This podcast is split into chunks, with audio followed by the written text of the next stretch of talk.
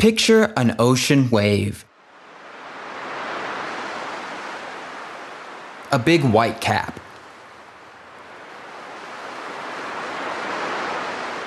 Now zoom in real close on the top of your wave and you'll notice a mist hovering right above it, traveling with the wave.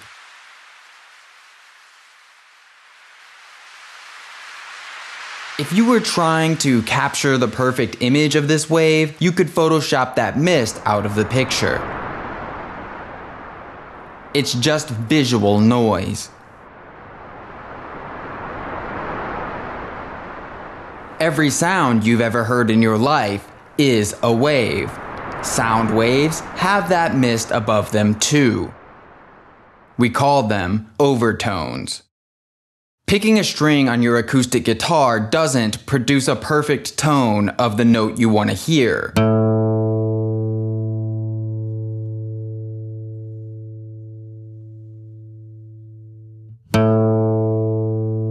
Your guitar string mainly produces that tone, but you get some overtones in the deal as well.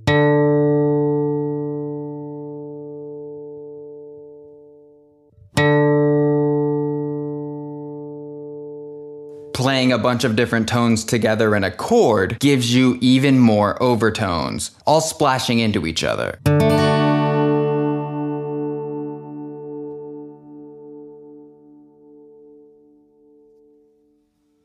This is especially noticeable on acoustic guitars because of the way they're built to project sound by allowing it to resonate in the body of the instrument. The human voice functions in a very similar manner. Your chest, mouth, and nasal cavity are three of the seven resonators your body uses to create vocal sounds.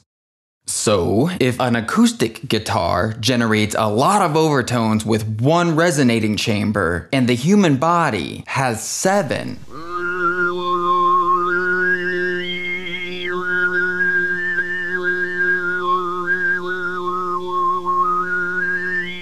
the sounds you're hearing are all being produced by one person's body. There is no other instrument or physical device helping them do it. It's called throat singing, and it's been happening in Mongolia for a very long time.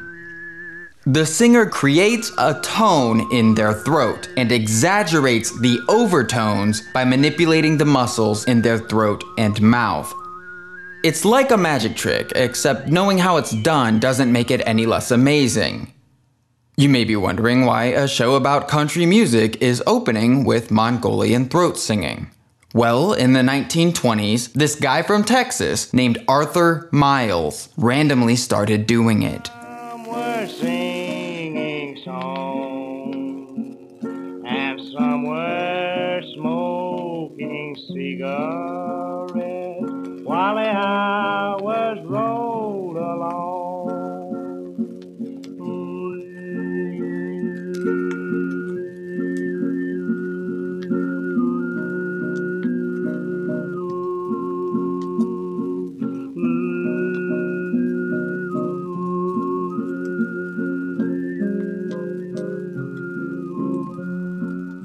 We have no reason to believe that Arthur Miles was even aware of Mongolia's existence. It's quite possible that he thought he invented throat singing. So, on one side of the planet, you've got a culture singing in an extremely peculiar way for hundreds, maybe thousands of years. One day, a guy on the other side of the planet starts singing that way too. That's why we're talking about throat singing and overtones. Because if it can happen once at such a great distance, then you'd expect it to happen more often at close proximity, wouldn't you? It does. Go back to the acoustic guitar for a second. You don't have to play a string for it to create overtones. All you have to do is play any string. If one of the strings you did not play has the potential to create any of the overtones in the string you did play, the unplayed string will begin sounding that overtone all on its own. I'll say it another way. If two guitar strings share an overtone, then you only need to play one of the guitar strings for the other guitar string to start making that sound without anyone or anything touching it.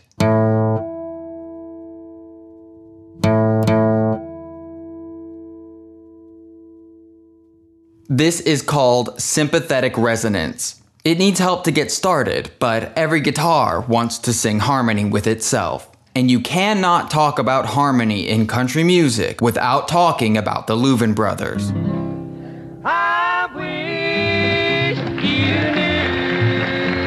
How hard I tried to tell you, how hard I tried to get you off my mind.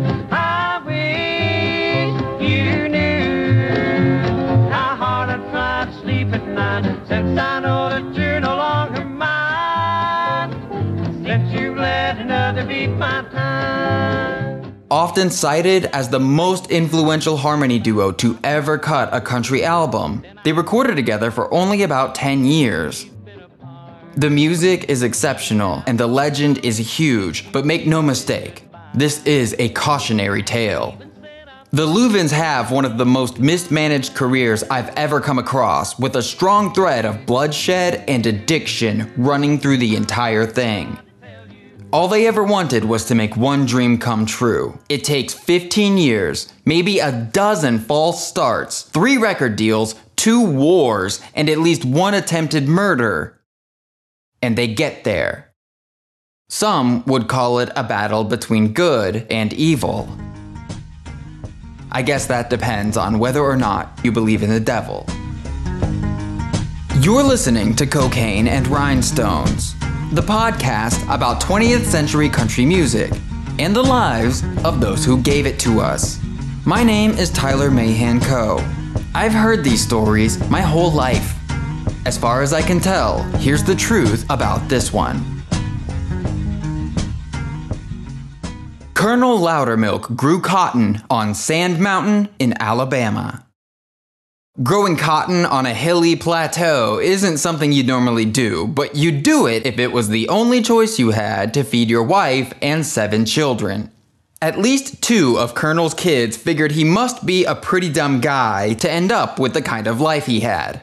Charlie Loudermilk and his big brother Ira hated every day of picking cotton except one. That was the day Colonel Loudermilk took the three oldest kids out to the field right at sunup and showed them all a $5 bill. He said whoever picked the most cotton that day would get to have the money. $5 might as well have been $500 to these kids. They hit the cotton rows at top speed. They'd have spent that entire day in the field anyway, but the idea of that $5 bill had them too busy to think about the aches and pains of picking cotton as fast as they could. At the end of the day, Charlie had picked the most. He was shorter than the other two, an advantage when it comes to picking cotton. Charlie got the money, and then all the kids got a lesson in how dumb their father wasn't. Colonel said now that he knew how much cotton they could pick in a day, with the proper motivation, they'd better pick that much every day, or they'd get a different type of motivation come sunset. Don't get the idea here that Colonel was a wicked man. This isn't a Charles Dickens novel. He didn't beat his wife, he didn't drink alcohol. You'd have a hard time finding a farmer in 1930s America who didn't whip his kids when he thought they deserved it. The whole family had to work that cotton field and others in the area so they could survive. It was brutal labor, the kind we have laws against forcing young children into today. In the 1930s, you worked that field or you took a beating. Colonel's daughters were exempt from physical punishment and they ran off and got married as soon as they could in order to escape the work. Two at 15 years old and one at 13. Of course, they just ended up working in their husband's fields instead of their father's fields. Still, the way Charlie tells it in his autobiography, Colonel could go from zero to whip your ass in 10 seconds flat. The oldest boy, Ira, he took the worst of it, because whatever dumb thing the boys did was almost always Ira's idea that he'd talked Charlie into going along with. Ira could talk Charlie into anything, like the time with the persimmon tree. Some species of persimmon tree bear a delicious fruit. Only you've gotta wait until it gets ripe before you eat it. Almost ripe enough to fall off the tree on its own.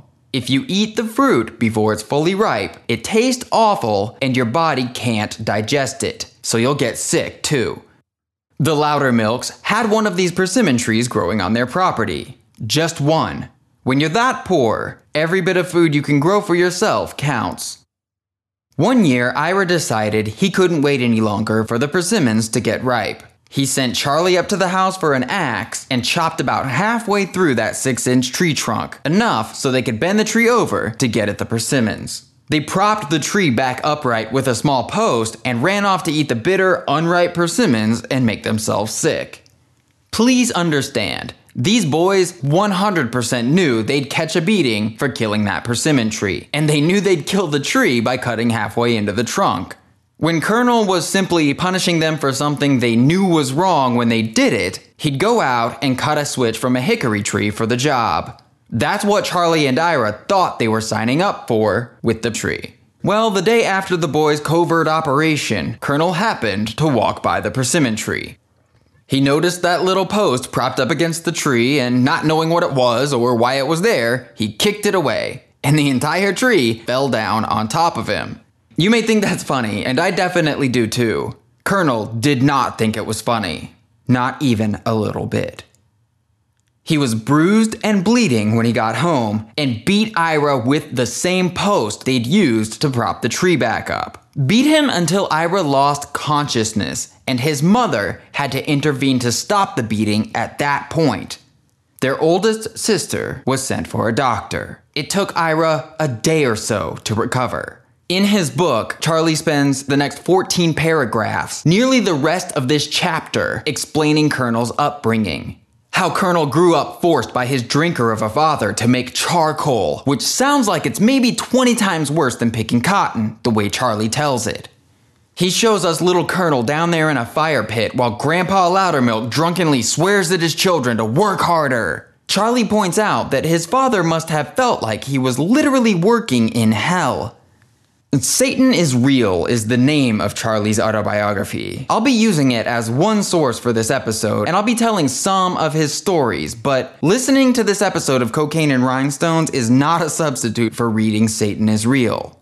There are so many great things in the book that I won't have time to talk about, and I'm skipping over a lot. Of course, it's published under the name Charlie Louvin, which I'll get to, but it's essential reading for every fan of country music. You can run it down the checklist of everything a country artist autobiography should be. There are dated stories and attitudes virtually guaranteed to make modern readers uncomfortable. Charlie's established as an unreliable narrator about halfway through the book. You've got more than a few real crazy behind the scenes tales that could be total bullshit.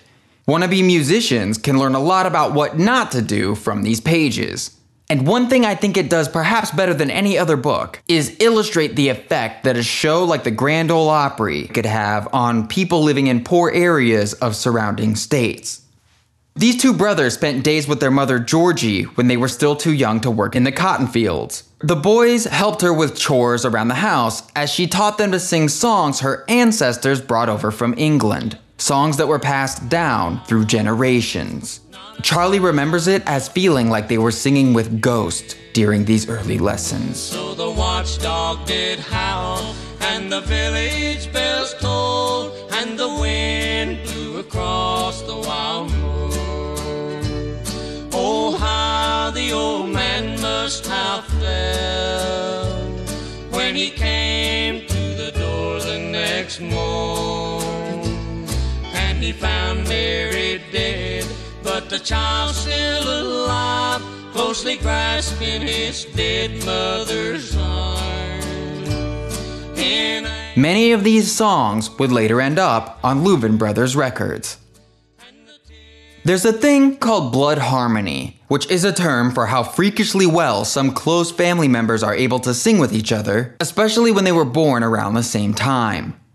Listen to a little bit of the Louvin Brothers' When I Stop Dreaming.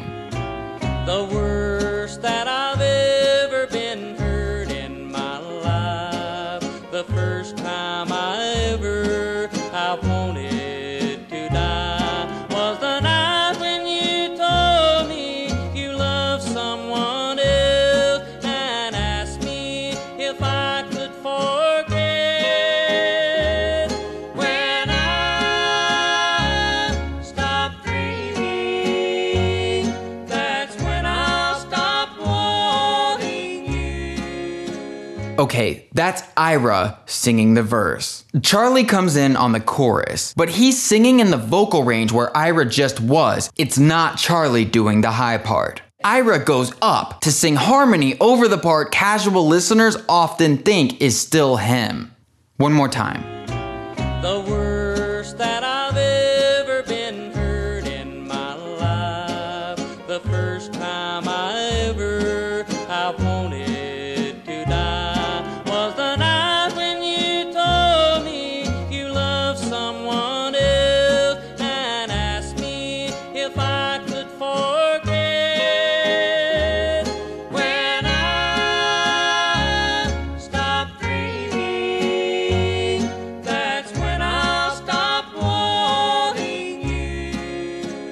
And if that doesn't blow your mind, it's because you live in a world where the Louvin brothers probably invented this 80 years ago. If you need to rewind and listen a few times, I'll understand. Now, it's not just the genetic similarities, which I'm sure do help, it's the knowledge of the other person's voice. Like how kids from the same family mispronounce words exactly the same way, except nobody ever tells family who can sing Blood Harmony that they're doing it wrong. And Blood Harmony only gets better. The understanding of the other person's voice keeps growing stronger and stronger over time until you know so completely what it can or can't, will or won't do that you can sync your voices together as if the other voice were an extension of your own. Ira is approximately three and a half years older than Charlie. That age difference is the only time when Ira didn't know the sounds his brother's mouth made. Charlie has never known a time without the sound of his older brother's voice.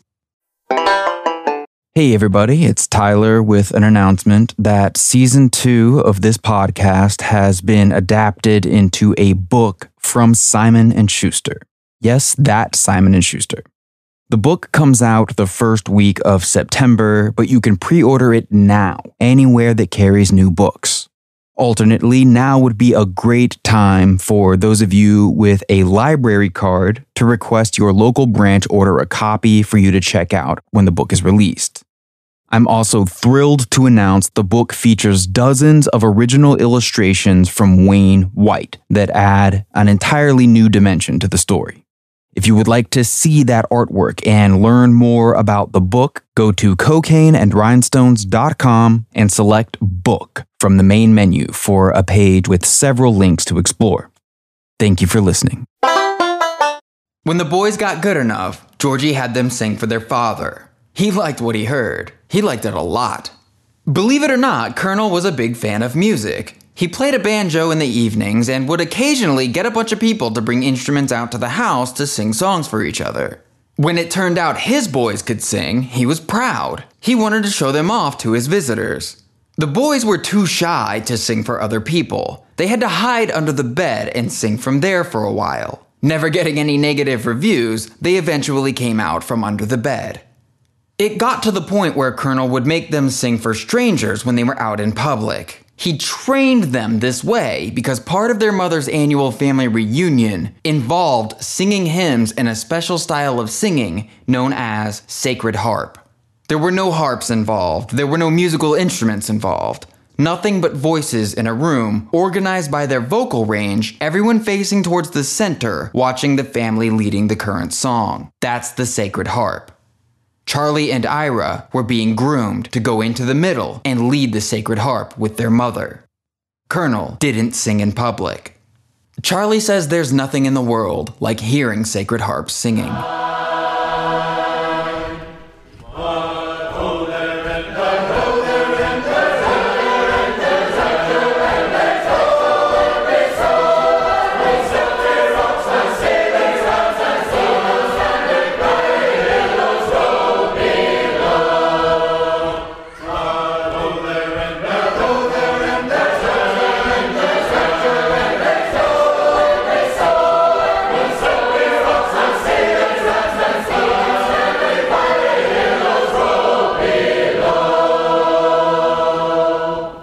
Charlie also says it can't be recorded with a microphone. I believe him. The very first time the brothers go into the middle to lead a song at Sacred Harp, a girl in the family who leads the song after theirs keeps doing this thing, where she sends the pitch of her voice way higher than what everyone else is doing, sings her part up there for a while, and then lets her voice fall back down to sing with the rest of them. Ira pays very close attention to her and begins practicing the technique when singing with Charlie. Low and lonely, sad and blue, thinking only of little you, always trying to keep from crying. I'm low and lonely over you. By 1940, the boys are hooked on the Grand Ole Opry. Charlie's 13 and Ira is 16. Every Saturday night, as soon as they get done eating dinner after work, they run to their neighbor's house to listen to the radio. About 50 people come to this one house on Saturday nights. They have a radio. You can fit 25 people in the living room and another 25 outside on the porch. When your favorite singer is on, you go in to listen. Then you come back outside so people who like the next singer best can go inside to hear. The Loudermilk Boys' favorite singer is Roy Acuff, and one Saturday night, Roy says he's got a show coming up at the gym of a nearby school. The day of the concert, Charlie and Ira go down there and hang around outside with everyone else too poor to buy a ticket. They can hear the show from out there and see some of it through a window. Low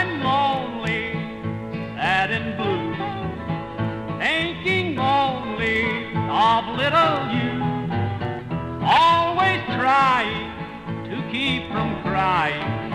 I'm low and lonely over you. On the walk home, the brothers decide they're gonna have to sing on the Grand Ole Opry someday because some of the songs Roy Acuff played that night sound a little bit better when they do them. Over the next few years, they'll play anywhere in the area that will have them. Not making any money, just doing it for practice with a boy from the area who's got a guitar. After saving up to get their own instruments, a guitar for Charlie and a mandolin for Ira, they get a gig at a small carnival that pays them each $50 for the day. There's no turning back now. Ira leaves home to work at a cotton mill in Chattanooga, Tennessee, coming back to the farm on weekends to keep playing small shows with Charlie. They enter a Chattanooga radio station contest with the prize of a 15-minute radio show at 4:30 in the morning. They win with some help from a murder ballad Georgie taught them. Knoxville Girl.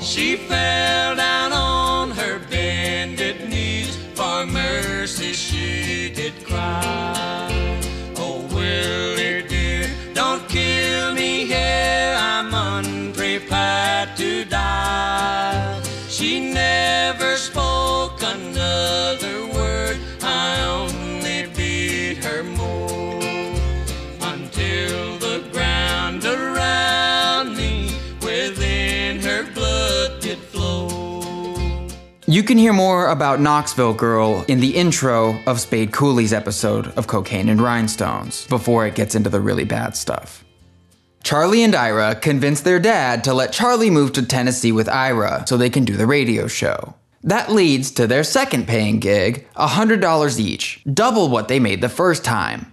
This is where they should have found a manager because even though they move up to a bigger radio station in town, the outside gigs start paying way less. I mean, they're doing pool halls where the pay is so bad they clear empty beer bottles from tables between sets for some extra money in their paycheck. It's good practice performing though. Charlie ends up having to enlist in 1945. Once he turns 18, he can't get a day job. Everywhere he applies, they won't hire him since he'll be drafted for the war by the time they train him for work. Charlie joins the Air Force. Ira had already been drafted and quickly discharged when his back was injured in basic training. When Charlie returns after 14 months in the Air Force, he and Ira decide to shorten their last name from Loudermilk to Louvin. They've noticed some people have trouble saying or remembering the name Loudermilk. Besides, maybe they'll have better luck with a new last name. The Louvin brothers get another radio show, this time in Knoxville, Tennessee, and the show is a gospel format. That's right. In the first number, kneel at the cross and Jesus will meet you there.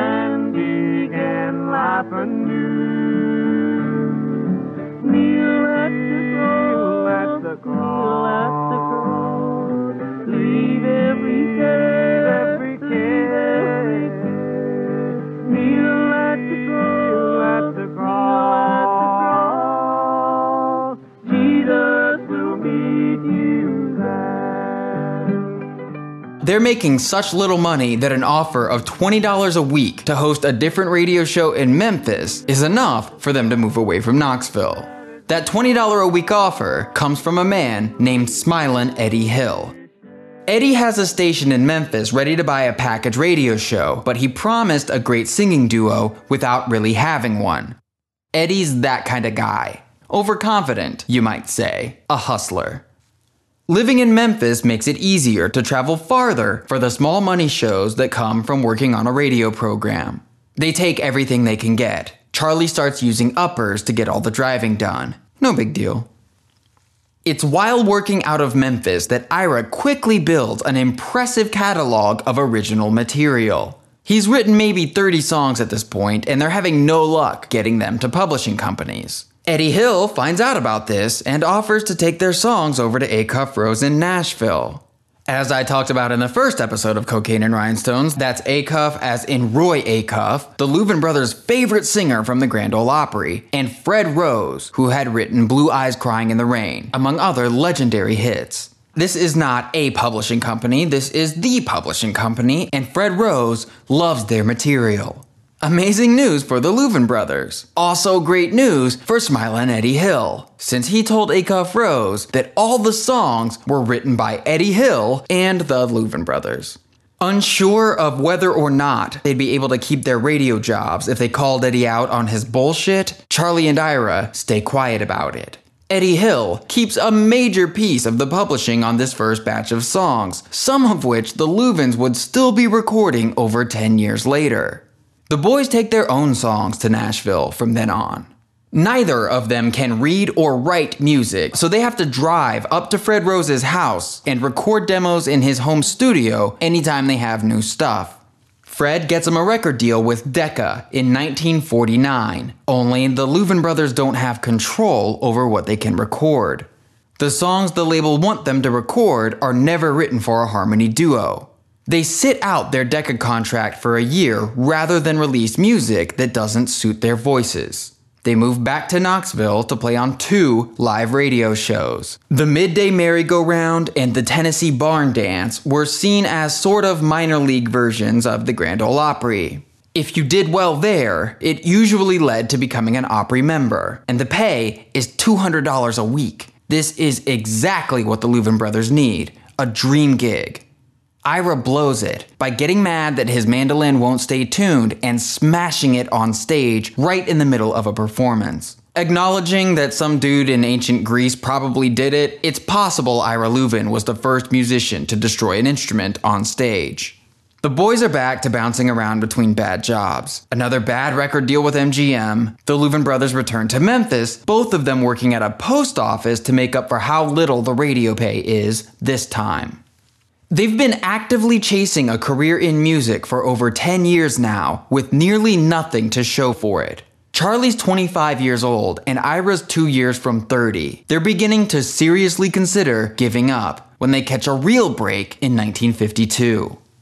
Fred Rose is aware the Louvin brothers are very good, and he knows the Decca and MGM deals he got for them were not very good. He keeps trying to make it right, and eventually he does. He finds a third record deal for the brothers, this time with Capitol Records. Fred oversees the recording sessions himself and brings Chet Atkins with him to play guitar. The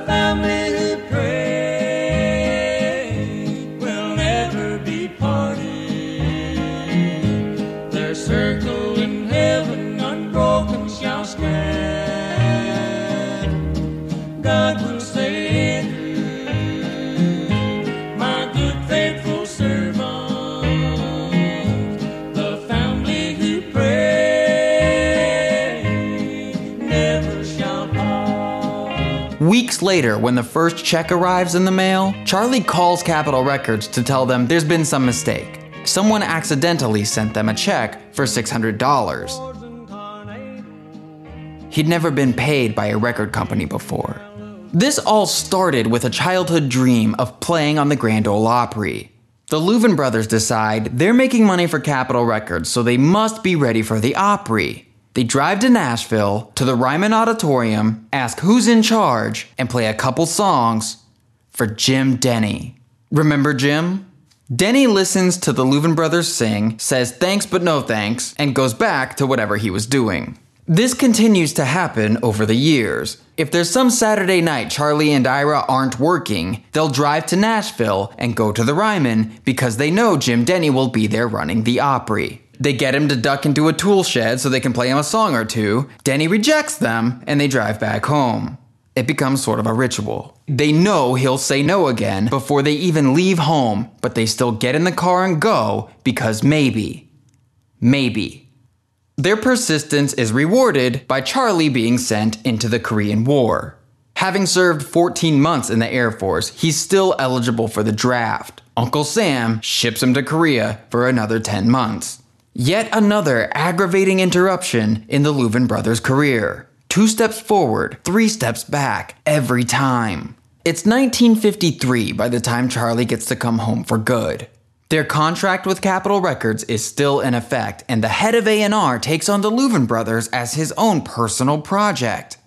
This is Ken Nelson, producer of Hank Thompson's Wild Side of Life and head of Capitol's country department.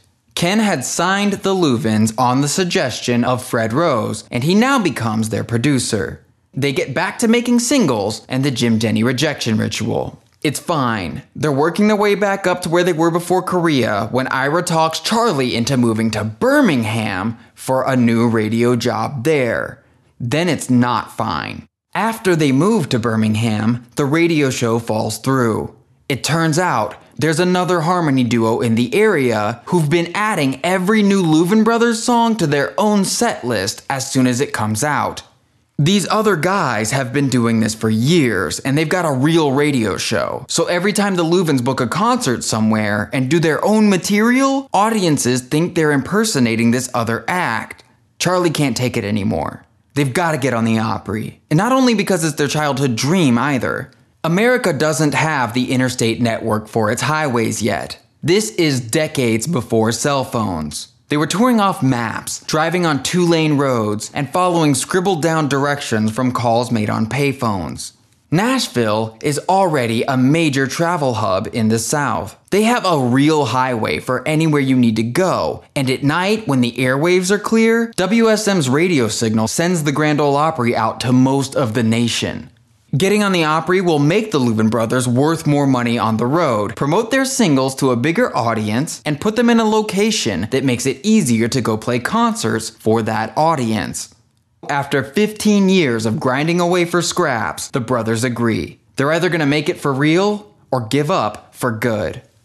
Charlie calls Ken Nelson at Capitol Records to let him know the Louvin brothers are done. Unless Ken can get them on the Opry, and Jim Denny's been turning them down for nearly five years. Ken starts laughing. He tells Charlie that Jim Denny's just a stage manager at the Opry. All he does is make the schedule for the show, and he has no control over who gets on it. This rocks Charlie's world. He doesn't know what to say. Ken tells Charlie he'll call right back because he knows Jack Stapp at WSM. When Jack Stapp seems wishy washy, Ken thinks fast. He says let him know soon either way because the Louvin brothers have an offer from the Ozark Jubilee in Springfield, Missouri that the brothers will take if the Opry says no. Now, the Ozark Jubilee was a brand new show, a lot like the Opry, except on television. It was immediately popular on debut, serious competition for Nashville. The Opry had already lost big names to the Jubilee, and Jack Stapp didn't want to see that happen with a new act that could be really good. The Louvin brothers are on the Friday Night Opry that week, and the big show Saturday night if Friday goes well. After all these years, it takes a phone call and a lie to get on the Grand Ole Opry. The boys head to Nashville. New Opry artists go to WSM before the Friday night show and meet all the station executives. According to Charlie, the last office the Louvin brothers are taken to is that of Jim Denny, the stage manager they'd wasted so much time auditioning for over the years. Denny is too busy on the phone to pay them any attention. Apparently, Denny's just been told that his new publishing company represents a conflict of interest. He must dissolve the publishing company or quit the Opry. Denny's calling as many artists as he can to try and talk them into leaving the Opry with him. The Louvin brothers sit there for a while before Ira comes up with a smart-ass comment to let Denny know they'd got on the Opry without him. The Louvins leave Denny's office. Okay, for everyone who has listened to the first episode of Cocaine and Rhinestones, some of this is sounding familiar and some of it isn't adding up. Right now, you're probably trying to figure out if Charlie's full of shit or if I'm full of shit. Because the story of Ernest Tubb trying to shoot Jim Denny only happens if Jim Denny has control over the Grand Ole Opry. So, why is Charlie Louvin saying that Jim Denny is nothing but a stage manager? First of all, there are a few verifiably untrue things in Charlie's book. I've found old interviews where he tells stories that later appear in his book with some pretty major details changed. And this kind of thing has a tendency to happen the longer a person lives. You know, the truth of the past can never change, but somehow the story gets better every time it gets told.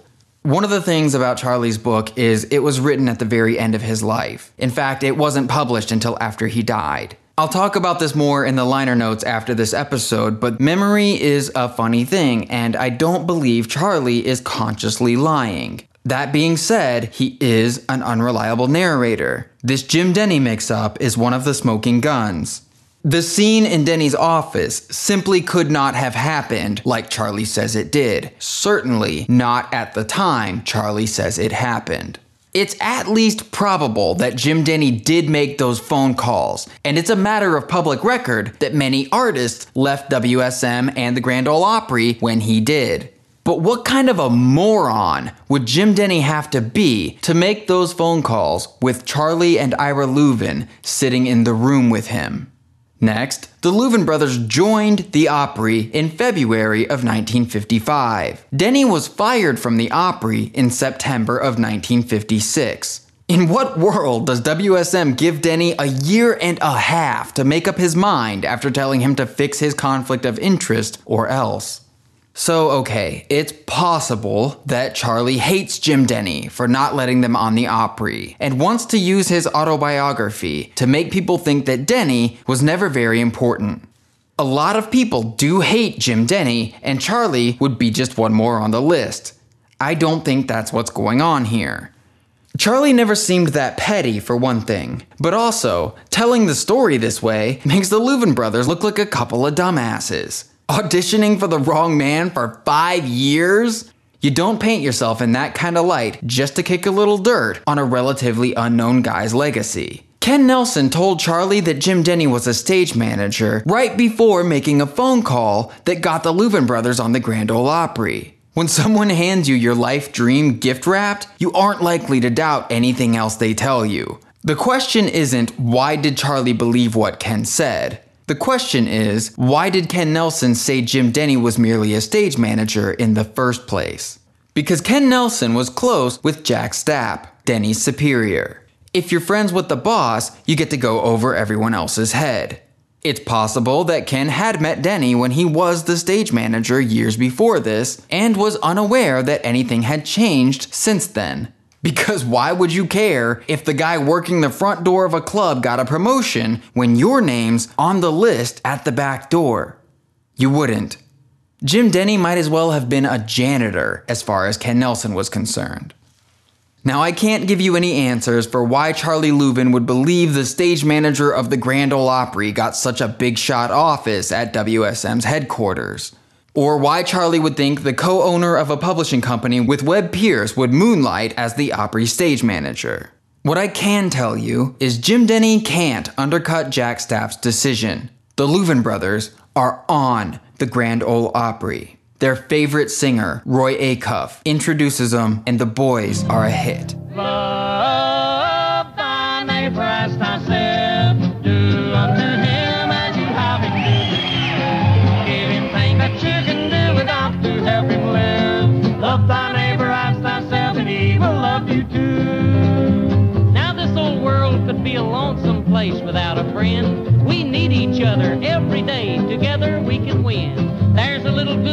every man, though countless be his faults. And a word of kindness you speak might change his inward thoughts.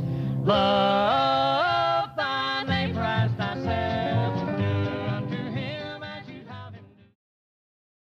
One of the best selling books of all time is Think and Grow Rich by Napoleon Hill. The front of the copy I'm holding says this book could be worth a million dollars to you. And the back says it contains money making secrets that could change your life. Secrets based on Andrew Carnegie's magic formula for success. It's one of those self help, be your own boss things. Although Carnegie is one of the wealthiest self made men in recorded history, and he personally helped Napoleon Hill with this book, so maybe it's good. The mastermind may be defined as coordination of knowledge and effort in a spirit of harmony between two or more people for the attainment of a definite purpose. No two minds ever come together without thereby creating a third invisible, intangible force, which may be likened to a third mind. When two or more people coordinate in a spirit of harmony and work towards a definite objective, they place themselves in position through that alliance to absorb power directly from the great universal storehouse of infinite intelligence. This is the greatest of all sources of power. It is the source to which the genius and every great leader turn, whether they may be conscious of the fact or not. Amounts to absolutely nothing until you become active. Every member of the alliance has got to step right in there and start pitching. Mentally, spiritually, physically, financially, every way that is necessary. Uh, They must engage in the pursuit of a definite purpose and they must move with perfect harmony. I have no idea if either of the Louvin brothers ever read Think and Grow Rich. It was first published in 1937, which is a few years before Charlie and Ira got serious about pursuing a life in music. So while it is possible that one or both of them did read the book, I'm not familiar with any evidence that they had. Still, if you tore out the back pages of their history, it would be the kind of self made success story we can't get enough of in America. Two little boys walking down a dirt road, hyping each other up over everything they're gonna do with their lives when they get bigger. Then they go struggle uphill for 15 years to accomplish all of it. Most people would give up. Most people aren't the Louvin brothers. It's 1955. The Louvin brothers are living in Nashville, official members of the Grand Ole Opry, a goal they've had since childhood. They're playing music and touring with their heroes, recording some of the best vocal performances ever put to tape, and trying not to kill each other. They made it to the finish line on a gas tank full of talent and four flat tires worth of bad decisions, only to find out that's where the real trouble begins. Playing the Opry is everything the Louvin brothers knew it would be. The Ryman audience loves them. They got signed to a booking agent immediately after their first Saturday night appearance. So finally, someone who knows what the hell they're doing is in charge of the Louvins touring. And they're getting good shows, touring hard, one of the best reasons to be based out of Nashville. But they still have the biggest problem they've ever had God. God's music, to be precise. Part of their deal with Capitol Records was that the Louvin brothers would exclusively release gospel records. Capitol already had a brother duo making secular country music, and they didn't feel like they needed to. Gospel music played fine on the Opry. The Ryman used to be a church, and that Nashville audience was sitting in pews. Everyone out in America could listen in the comfort of their own home or a friend's home. The Louvin version of the Lord's music didn't play so great out on tour. Throwing a gospel act on stage in the middle of a bunch of honky tonk acts kills a party full of sinners. You can feel it by the second song if they're Ira Louvin originals, full of fundamental certainty and often more than a little judgment. The stories and pictures in most magazines feature new styling unfit to be seen. They're placed on the newsstand where children can buy when they His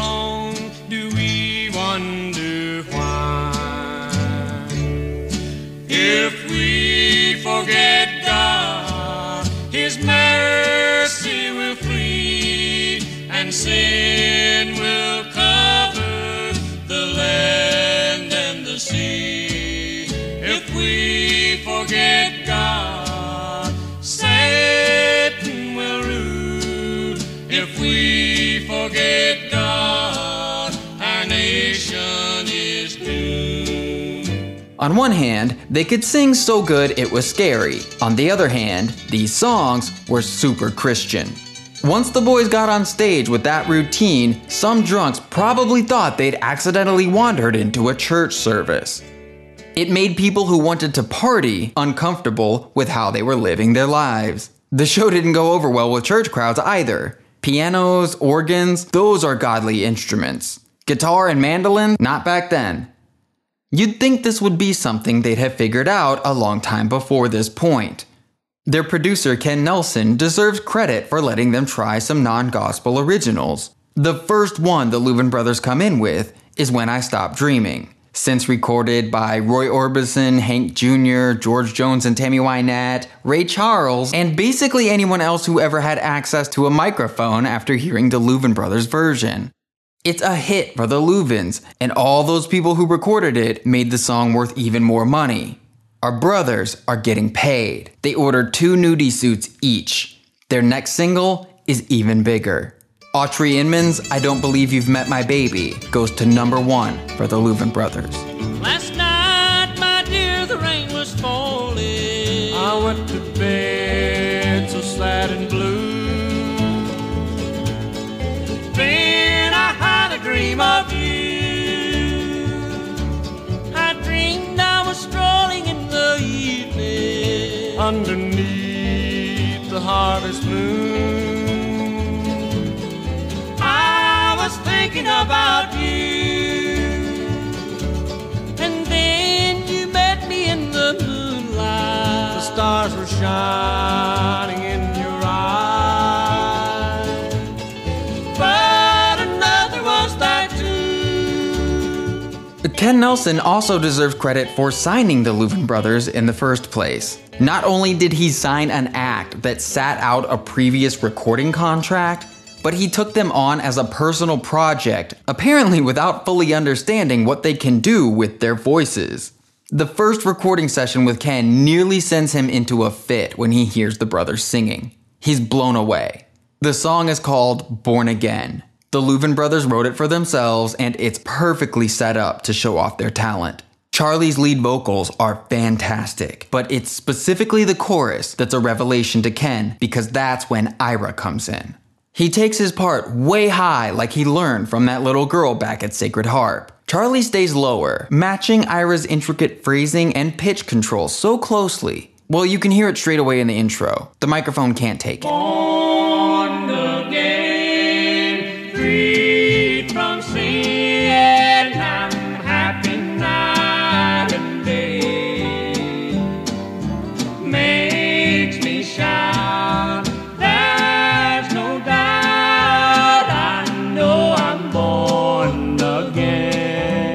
Harmony.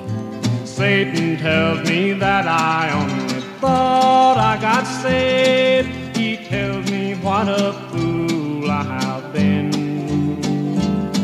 But when my mind goes back to that old bench where I prayed, I know that I've been born again.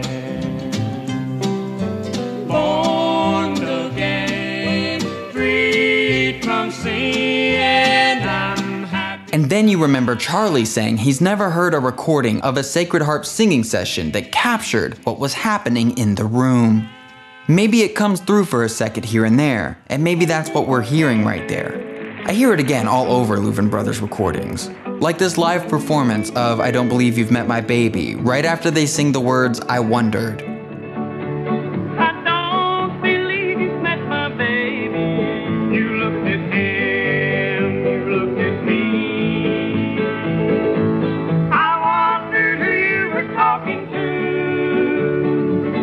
For a second there, it sounds like Arthur Miles throat singing.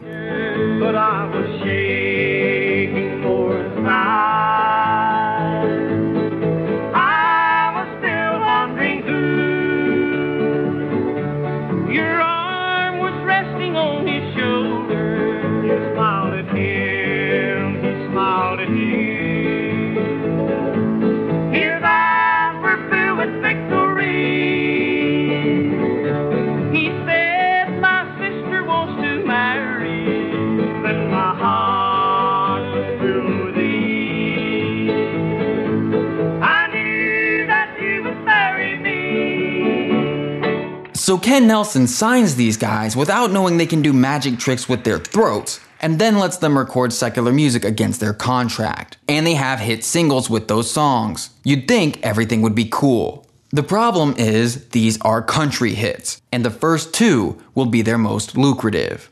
The closer they get to the 1960s, the less records they sell. Their full length albums never do really well at the time of release.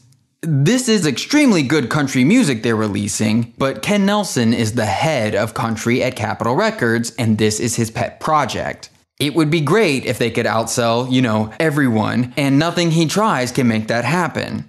This is maybe why Ken Nelson eventually says what has to be one of the top five stupidest things ever spoken in a Nashville recording studio. And that's saying something. Now, I've already made a point of giving Ken the credit he deserves here. I'll also point out that he played a huge role in bringing the Bakersfield sound to life by working with Buck Owens and many other amazing artists on some of the best material they ever released. You could say he didn't know what to do with the Louvin brothers in the studio, and you might be right. Still, Ken Nelson was no fool which makes it difficult to understand or even guess why he would ever tell Ira Louvin that his mandolin was the reason Louvin Brothers records didn't sell more. Even if all he meant is the mandolin sound is old timey, there are still so many reasons Ken Nelson shouldn't say this. For one thing, Ira Louvin is a great mandolin player, and the Louvin brothers make old timey music. Next, the Louvin brothers are not the only country act with declining sales. Everyone making straight up country music at this time has the same problem rock and roll. Country sales are down, and the country sound is being abandoned left and right. Many country acts are flirting with rockabilly guitars or embracing that vintage Disney soundtrack vibe of the Nashville sound in hopes of crossing over for a piece of the rock or pop audience. Pretty much every episode of this podcast that passes through the mid to late 50s will at least reference this. There's no way around it. And it's not hard to figure out when Ken Nelson put down Ira's mandolin. The mandolin is all over the 1958 album called Ira and Charlie, recorded in 1957.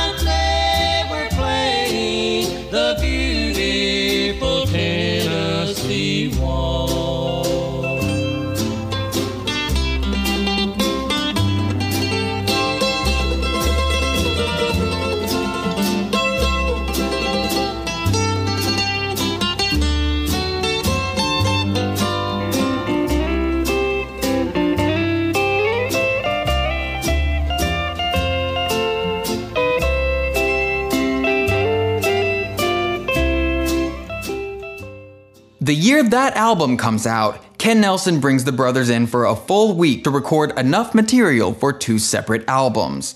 One full of gospel songs that would be called Satan is Real, and the other album ends up being called Country Love Ballads. Guess what was on that one? While you can pick out a mandolin here and there buried in the mix as a rhythm instrument, of the 24 songs on both albums, only four of them feature a mandolin, and one of those is just for a couple seconds. Maybe that's even the song they were getting down when Ken spoke up about it. Country Love Ballads comes out first, doesn't do anything. Satan is Real comes out in 1959. A lot of these songs could use mandolin, Instead, we have church organ, which totally makes sense, and a lot of rockabilly electric guitar, which totally doesn't.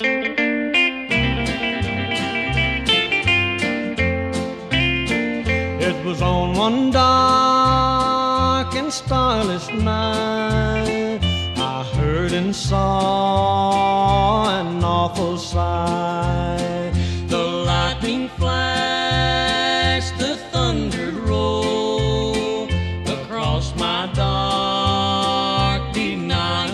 A single from their 1956 Capitol debut called Knoxville Girl goes to number 19 on the country charts. This song is not on either of these two new albums.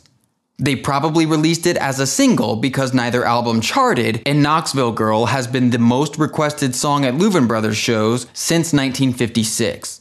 Both of them are sick of playing it. So Ken Nelson's big mandolin theory is obviously way off. They did things his way and it fixed exactly nothing. One of their older songs becomes a hit instead, but it's too late. The damage is already done.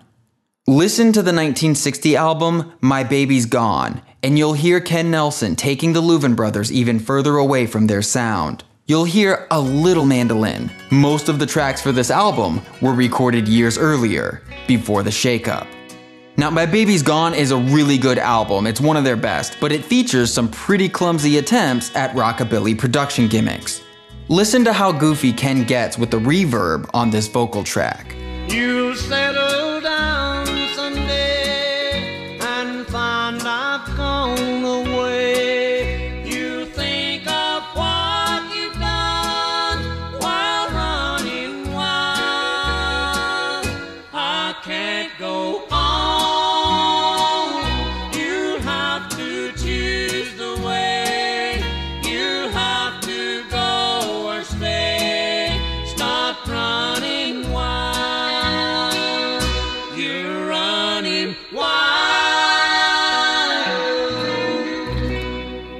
Here's a crappy live recording of the same song from years earlier.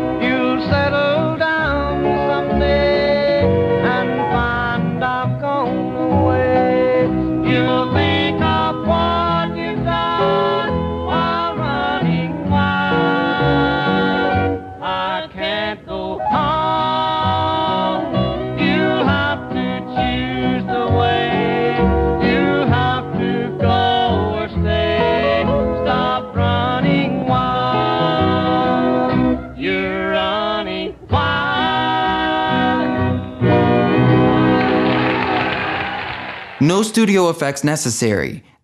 Anyway, aside from being incorrect, the biggest reason Ken should have known better than to say what he said is because of who he said it to. Ira Louvin is an unpredictably temperamental person. Remember the time he smashed his mandolin on stage, ruining the best opportunity they had to make it on the Opry at that point in their lives because he couldn't control his emotions? That wasn't the only mandolin smashing. It wasn't only mandolins that got smashed either. If you believe Charlie Louvin, he and Ira had more fistfights with each other than some amateur boxers have on their entire fighting record. And you can tell Charlie spent a lot of time sitting around trying to figure out his brother's mind. Every so often in the autobiography, Charlie comes up with another guess for why Ira might have been the way he was. If it appears that he's finding excuses for Ira, bringing up how bad he had it with their father, keep in mind, Charlie isn't sure if Colonel beat this personality into Ira or wasn't able to beat it out of him. As critical as Ira was of any flaw in Charlie's singing or guitar playing, Ira likely held himself to an even higher standard. He certainly could not handle any criticism from any other people. If Ira played a new song for Fred Rose, one of the greatest songwriters in the world, and Fred suggested a small change of one line, Ira would crumple up the lyric sheet for the entire song and throw it in the trash. Imagine that degree of insecurity, scrapping an entire work because somebody said it might not be perfect yet. Starting over from scratch every time until your effort receives nothing but 100% praise. As if considering a change to a song would be to admit failure, to accept someone else's help because you couldn't do the job yourself. Friends, this is pure hell in the recording studio. Ira forces take after take after take, often killing the life that was in a song a little more with each repetition. Charlie guesses a big part of Ira's problem may have always been God. Ira writes gospel songs more powerful than any sermon you'll hear, yet his own faith, well, one night, Charlie walks into the kitchen to find Ira talking to Charlie's wife. He's asking if she can prove the existence of God to him. You should make sure to look up the cover of the Satan is Real album if you've never seen it. It's also the cover of Charlie's book. In a world where Photoshop exists, you're liable to assume the Flames and Devil character are edited into the background of a Louvin Brothers promo shot. Nope. Ira took control of the art direction for this album cover. They made a 16 foot tall Satan figure out of plywood, took it down to a rock quarry, and set a bunch of kerosene soaked car tires on fire around it. Then the guys stood in front of all that, posing as it began to rain. When drops of water hit the glowing red rocks inside those tires, they'd explode into the air. People usually think the album cover looks ridiculous. You'll often see it on those worst album covers of all time lists. But creating this image clearly mattered a lot to Ira Louvin. The title track of the album is what they call a recitation. There's a little singing in it, but it's mostly a spoken word number. Satan is real, working in spirit. You can see him and hear him in this world. A tale of what happens in the middle of a service in a little country church. The congregation gets done singing a hymn about the real power of the Lord, and before the preacher can get into his sermon, an old man gets up and warns everyone that Satan is just as real as God. I attended service at a little church in the country not long ago. A prayer was led by an old country preacher who then raised his hands as everyone stood and sang, My God is real. A warm breeze through the open windows brought in the smell of new mown hay in a nearby field, and the singing of birds could be heard in the moment of silence as the preacher opened his Bible to read. And then a little old man stood up, bent with age, his hair thin and white, and said, Preacher, tell them that Satan is real too.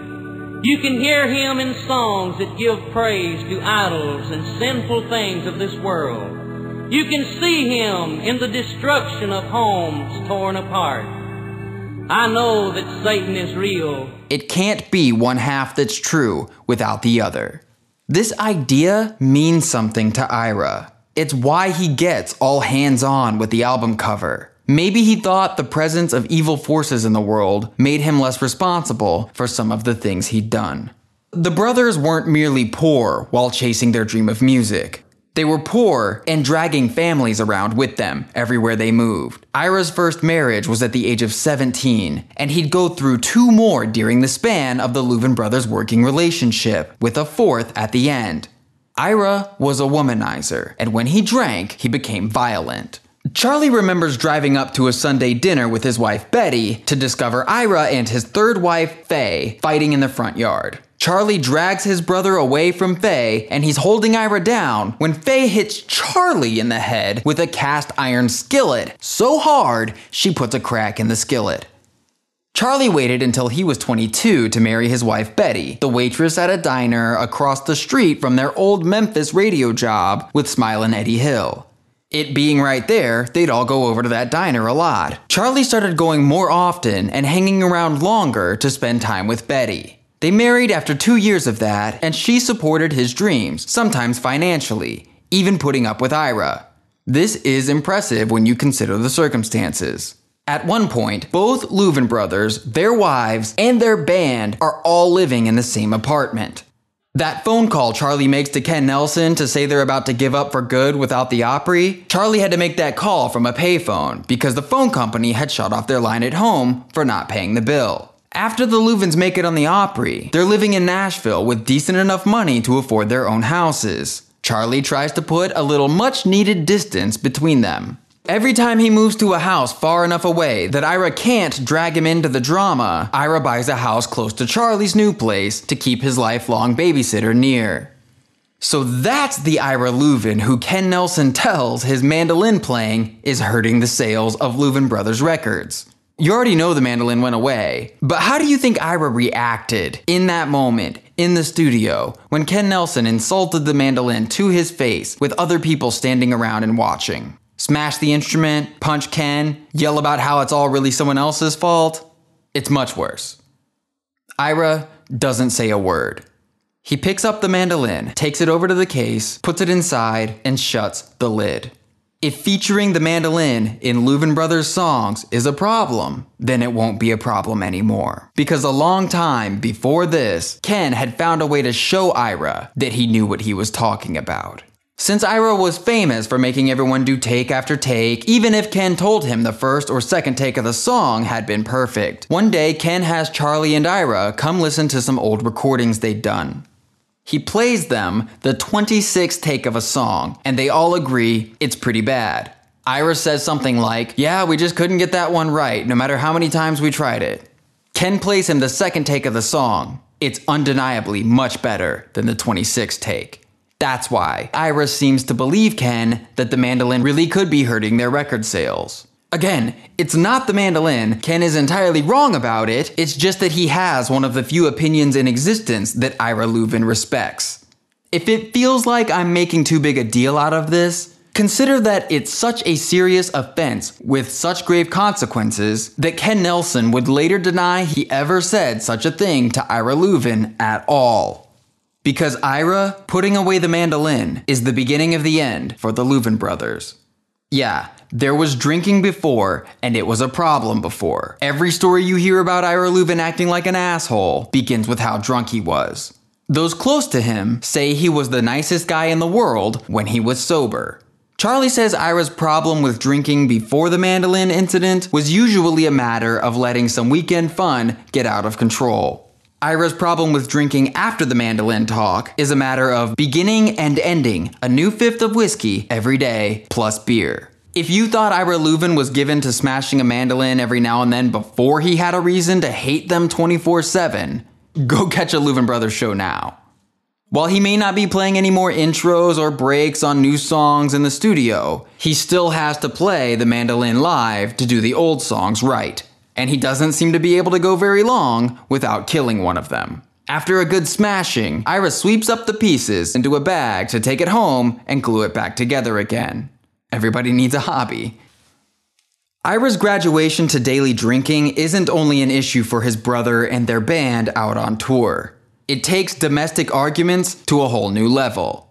If you believe Charlie, there's never been a fist fight between the two brothers where Ira came out on top. Being taller with a longer reach isn't always an asset if you aren't very strong and don't know how to fight. Even when having a physical fight with his wife, Ira was likely to take a lot of the punches himself. None of his wives ever landed any hits as good as the six bullets Ira's third wife, Faye, put into him. That story goes like this February 1963.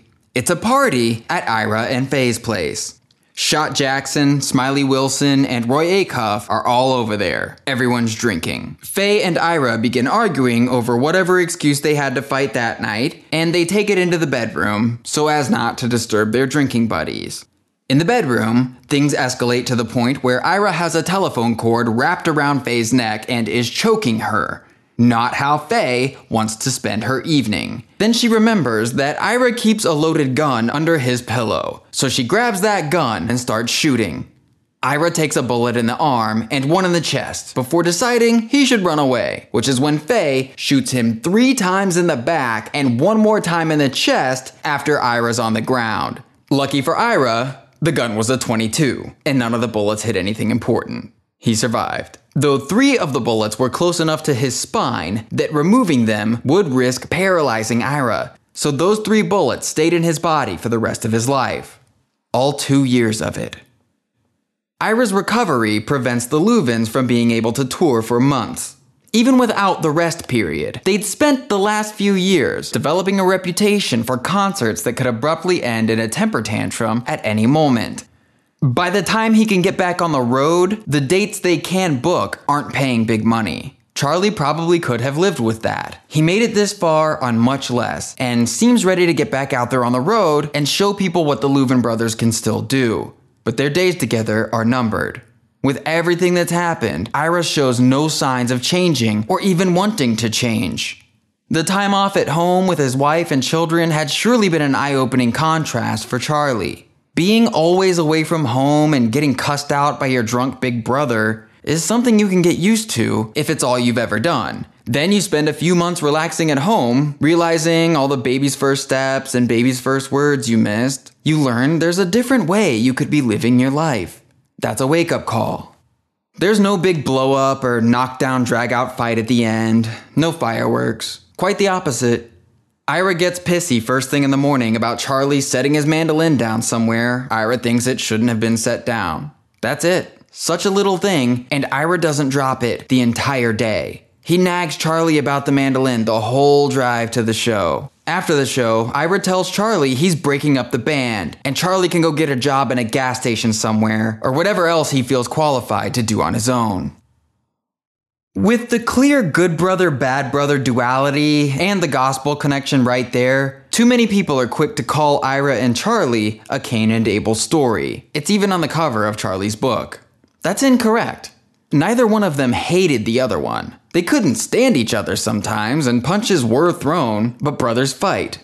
These two looked out for each other their whole lives. The first time Charlie was called to sing in front of a crowd back in the Sacred Harp Church, he almost couldn't make it for stage fright. Ira got him through it.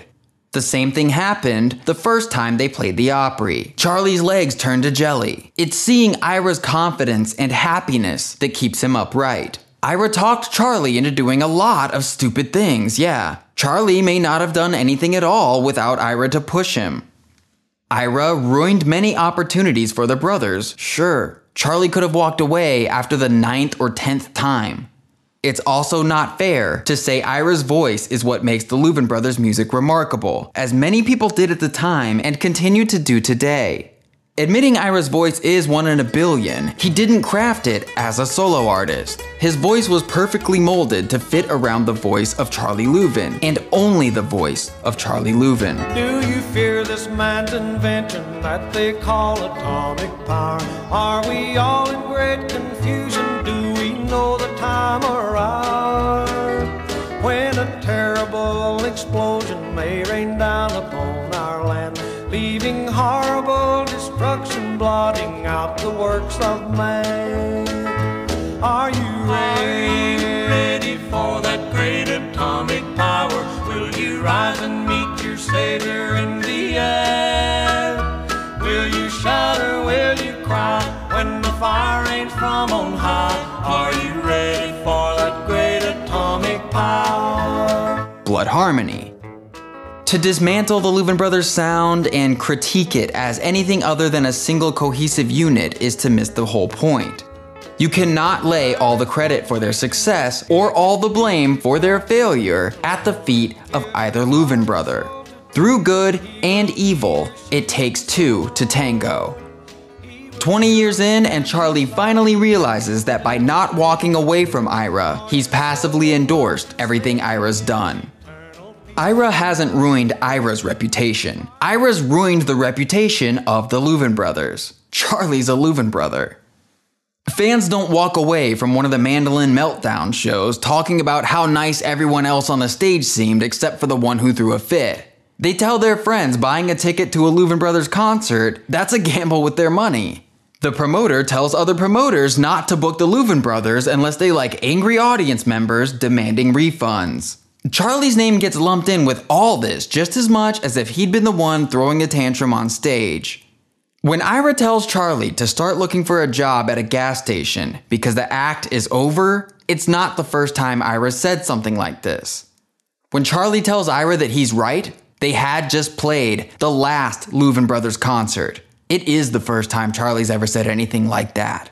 He means it. The Louvin Brothers break up in August of 1963. When Charlie gets home, he straight away takes his family on a summer vacation to Florida, even going through Sand Mountain to pick up his parents. After a few days in nice weather, surrounded by people who love him and act like it, Charlie's back in Nashville and starting to get used to the idea of moving forward on his own with music. He calls the Opry and asks if they'll have him as a solo act. They book him on the next show. I don't think anyone can imagine what it's like to be Charlie Louvin getting ready to perform that night. He's aware of how many people think Ira's the one with the talent. For all Charlie knows, he'll go out there to sing, and some smartass will yell, Where's your brother? to set off the whole crowd throwing things at him. I'm sure that and a hundred other scenarios ran through his mind before he went on stage. Of course, it went fine. The audience applauded when he came out and applauded when he was done. Like the first time, he performed on the Friday night show, again on the Saturday night show, and then got a booking agent to start getting him some dates, this time as a solo act. If Charlie was still nervous about breaking out on his own after his solo performance at the Ryman, he shouldn't have been. His first solo album in 1964 put four singles in the country top 10. The Louvin brothers never had an album like that. Charlie's first big hit is a cover of Bill Anderson's I Don't Love You Anymore. That goes to number four. But my little sister likes See the Big Man Cry a lot more.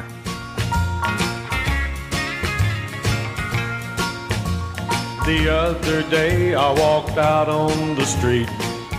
I happened to see a pretty young woman, a little bitty boy, and he looked back at me. The big man cry, mama. That's what I heard him say. See the big man cry, mama. He looks like his heart will break. That one went to number seven. When Charlie's album comes out, Ira's living back on Sand Mountain. He'd sworn he was done with the music business when Charlie split with him. Colonel gave him a couple acres, and Ira had a house built on it for himself and his fourth wife, Anne. We don't really know what he's doing for money while he's out there. It's likely the low cost of living on Sand Mountain could have been covered by Ira's share of the Louvin royalties. Despite all that, it isn't long before Ira starts making moves towards his own solo work. If he really believed that Charlie was less than half the draw for the Louvin brothers, Ira could have been inspired by how easy it was for Charlie to go solo. Ira's first single is a silly song called Who Throwed That Rock. I find the B side a lot more interesting for this story. It seems Ira wasn't fully ready to step out on his own, or he wanted to see if Charlie really was replaceable. Because if anyone could do Charlie's parts, then Ira could keep using all his best magic tricks from the duet act. Here's a duet between Ira and his wife, Anne. You'll go home to him and he'll hold all your. He will hold me in his arms, dear, that is true. But he can't hold the part of me I leave with you. While he's holding you, make believe it's me. But be careful, darling, not to call my name. And you pretend she's me if they won't set us free. While they are to blame. Needless to say, Charlie Louvin was not so easily replaced. The single didn't do anything, and neither did the one he put out after that. Still, Ira got some tour dates together and he hit the road with Anne. In June of 1965, Anne and Ira are riding through the night from Kansas City to St. Louis, Missouri, when the car they're in is struck head on by a drunk driver veering into their lane. Everyone in both vehicles is killed. The driver and front seat passenger in both cars die on impact. Anne and Ira are in the back seat of the car they were in. Ira bleeds to death before any help arrives. Anne may have survived, except the first hospital where she's taken is too busy or unequipped to treat her, and she dies before reaching the second hospital. This is all tragic for many reasons. It would later come out that Ira had telephoned his mother in the days before the wreck to say he realized that touring to play music was the major cause of all his drinking problems. He told Georgie that he was going to do these dates to fulfill these contracts and then quit music to begin life as a preacher, his true calling. Oh, Mr. Band Leader, I came not to drink, for drinking I'm alone. I won't tell you my troubles, I just don't want to think, for I've cried till my tears are all gone. It's sad that we'll never know if Ira really could have changed his life for the better. It's also sad because Ira's death is the true end of the Louvin brothers. They'd broken up two years earlier and performed together again twice before Ira died. Once when Charlie arranged a reunion show to help Ira out with some money problems, and another time when Ernest Tubb got them to sing together on the Midnight Jamboree. One performance together per year they were broken up. Especially if Ira had been able to clean up his act, I'd say the odds of the Louvin brothers working together again were pretty high until Ira was killed.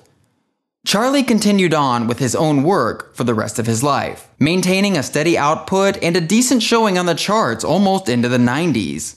His final album came out in 2010, making his solo career last about three times longer than that of the Louvin brothers. Charlie died of cancer in 2011. Charlie and Ira are buried next to each other in a cemetery near Nashville. Now here are the Louvin brothers again with I Can't Keep You in Love with Me. It must have been an awful hurt that someone did to you. That built a wall around your heart that I can't break through. I can't erase, I can't replace the bitter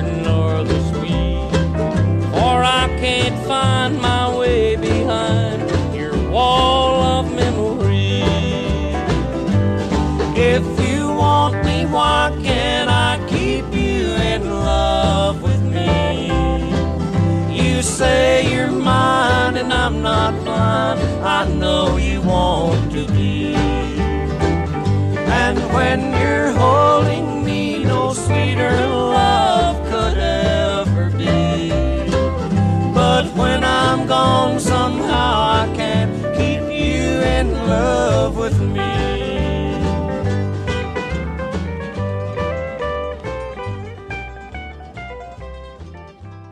There are things we hear in music today that we never would have heard if not for the Louvin brothers. Thank you for listening to Cocaine and Rhinestones. Every episode is written and produced by me, Tyler Mahan Coe. You can find me on Twitter and Facebook at that name if you would like. Every episode of the podcast has a companion blog post on cocaineandrhinestones.com. Go there to read full transcripts of every episode, watch relevant video clips, find out what songs are in each episode and where you can buy them. Same thing with the books I read to research the episode. Or I'm giving away my copies of the books I read for season 1. You can go to cocaineandrhinestones.com slash giveaway for details on that, or just go to the site and click giveaway in the main menu. I want to mention this Facebook group that I started. It's not a group for this podcast, but if you like this podcast, then you'll like this Facebook group. It's called 20th Century Country Music. Uh, when I'm working on an episode and can't find the answer to a question, I'll post my question in there and usually get some pretty good answers. There's a lot of first-hand knowledge in that group, if you know what I'm saying. Uh, I have a link to that in the sidebar on cocaineandrhinestones.com, or you should just be able to go to Facebook and search 20th Century Country Music to find the group. The picture you're looking for is of Floore's Country Store in Texas. That's how you'll know you're in the right place.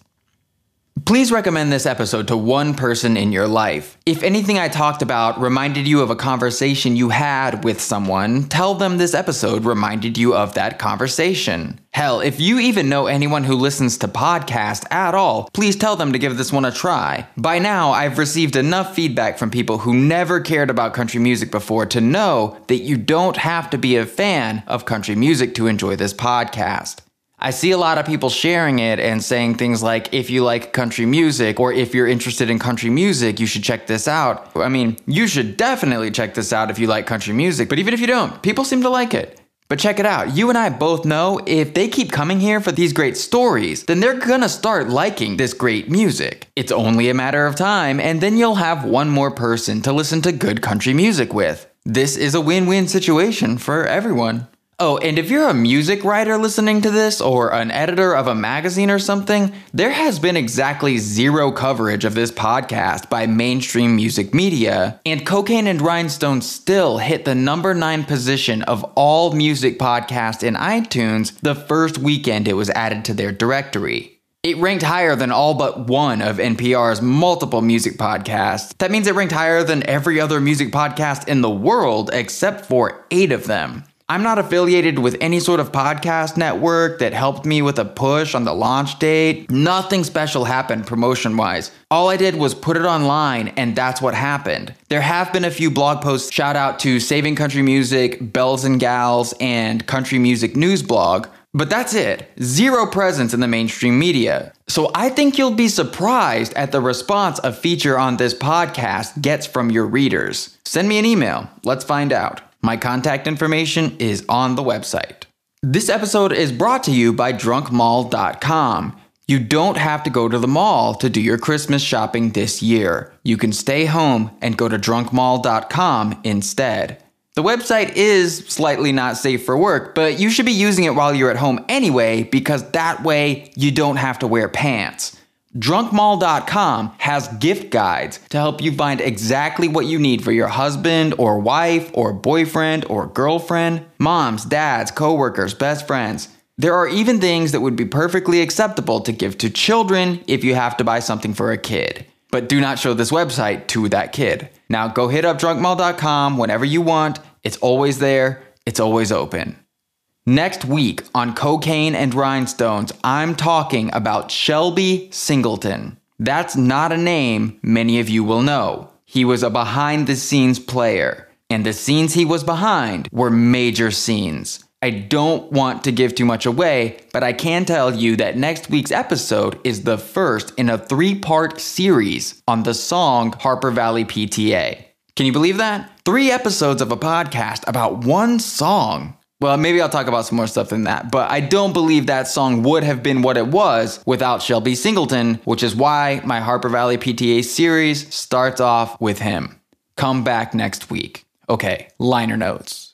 This episode mattered so much to me. You can tell the Louvin brothers' music is nothing less than an obsession for me, and I think their personal lives are just as gigantic it's as if you've got the two roads a musician can travel through country music, and these brothers are walking hand in hand, each of them on the separate road from beginning to end. It really reminds me of something you would read in Greek mythology. And they even seem to embody these notions physically. If you look at pictures, Ira is tall and lanky, his face is sharp and angular, he's got these arched eyebrows. All he's missing is the devil horns. Then Charlie is smaller with a rounder face, like a cherub, you know, like a painting of a little angel guy. You could cast them as those little angel and devil cartoon characters that pop up on the main character's shoulders when he has a hard decision to make. I cannot believe there hasn't been a movie made about the Louvin brothers by now. I mean, fuck walk the line. Let's make Satan is real. Hollywood, let's do it. Uh, I'll never forget the first time I read Charlie Louvin's book. It was definitely in one sitting. There's no taking a break when you're in that. It's short chapters, boom, boom, boom, and it transports you straight back to that time and place. Knowing that not everything in the book is true changes nothing for me. It doesn't take any of that power away, not for me. People like me who need to find out what really happened, we should never be solely relying on artist autobiographies for that anyway. They're notoriously full of shit. I can't imagine anyone ever treating an artist autobiography as the definitive source for something. And this is why I spent some time in the middle of the episode on the Jim Denny thing, instead of saving that for the liner notes like I usually do. It's really important for us to recognize that even though we love the music made by these people and we respect them and we love the stories that they tell us, that does not mean their own word is the ultimate authority on their own lives or careers. A lot of the time, they have no idea what they're talking about. And the more famous a person is, the less likely it is someone's gonna tell them that.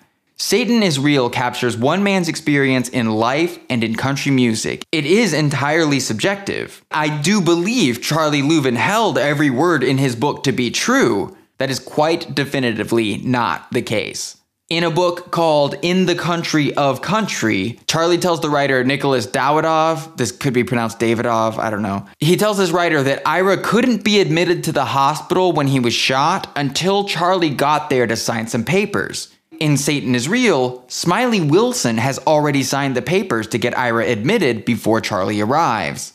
Also in this book, Charlie says that Faye cracked a cast iron skillet on Ira's head. So either this woman had a real talent for putting cracks in cast iron skillets by cracking people in the head without killing them, or maybe the version where Charlie takes the skillet in the head is the true version, and that's why he gets these stories mixed up sometimes. I don't know.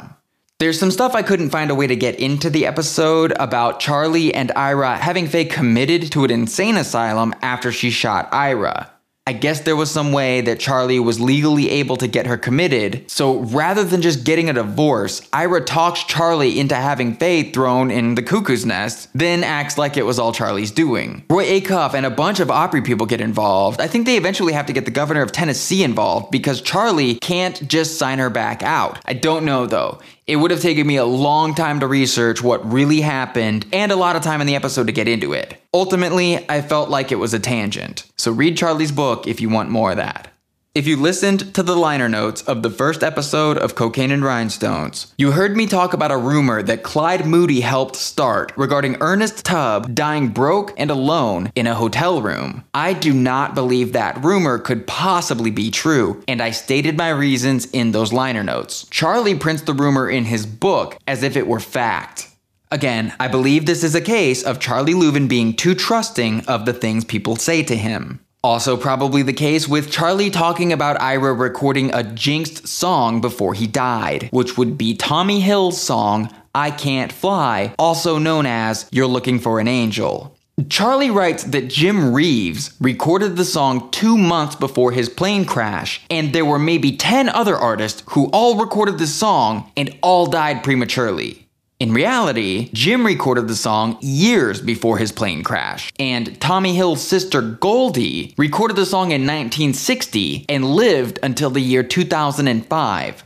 I couldn't find anyone else who's even recorded the song, but seriously, if anyone has proof that this song might be cursed, right now, I'm begging you to email that shit to me. Let me know. I would love to do an episode on a song that killed 11 people. Send me that.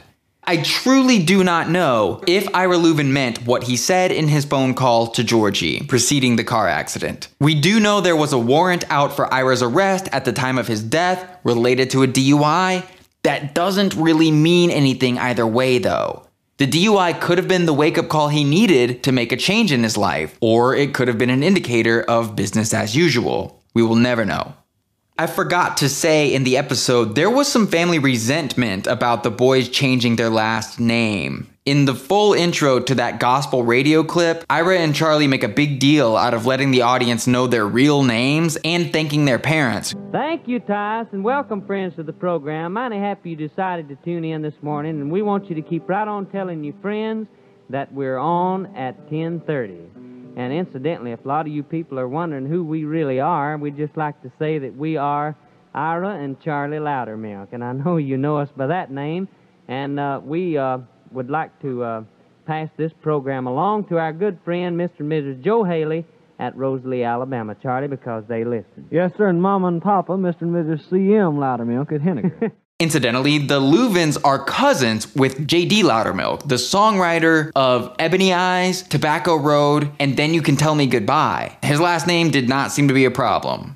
One person I do want to make sure to mention is Paul Yandell. Paul Yandell, the Louvin brothers guitar player in the second half of the 1950s. Paul was a brilliant fingerstyle guitarist, and he put up with a lot of Ira Louvin's bullshit on tour. You can see Paul at work in at least one of the video clips I'll have up on the website for this episode. I don't remember which one, but I know he's in at least one of them. Mm, something I haven't talked about, but I should, is every single episode of this show, I cut out one of my favorite songs or I cut out a good little story from the episode. The reason I do that is because I know some of you are finding out about these artists for the very first time, and I want to leave something out there for you to find on your own. That's one reason I keep telling you to read Charlie's book if you want more. There's plenty more there. I left a lot of it alone. I can also tell you for this episode, I cut a song from Ira Louvin's solo album. It's called Bottom of the Bottle. If you haven't heard that, you really should hear that.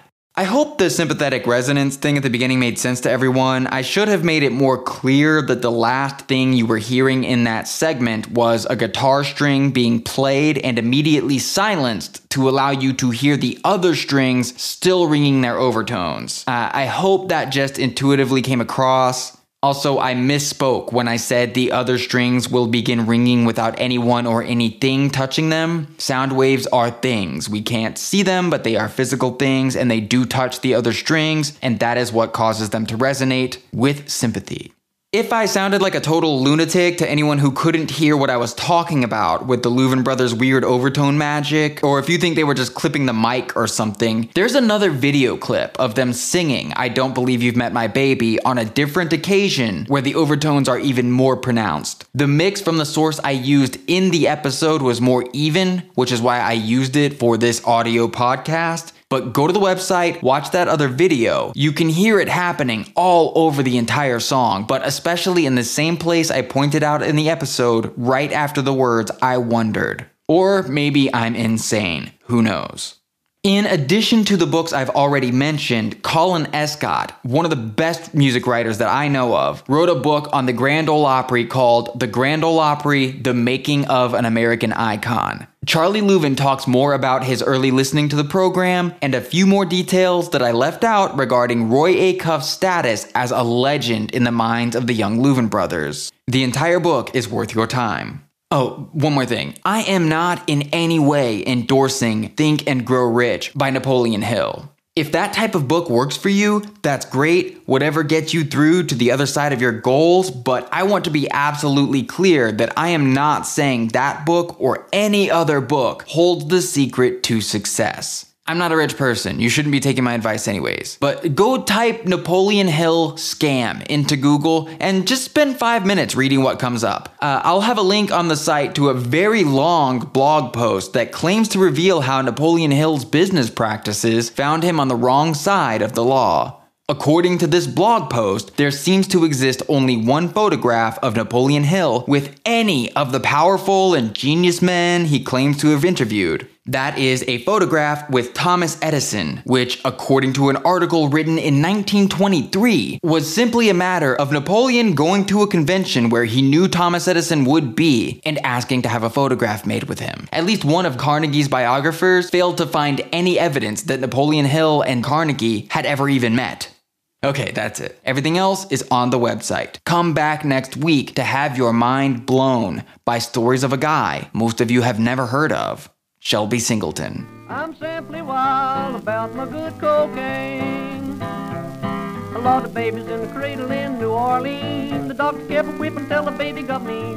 Doctor whip until the baby got so.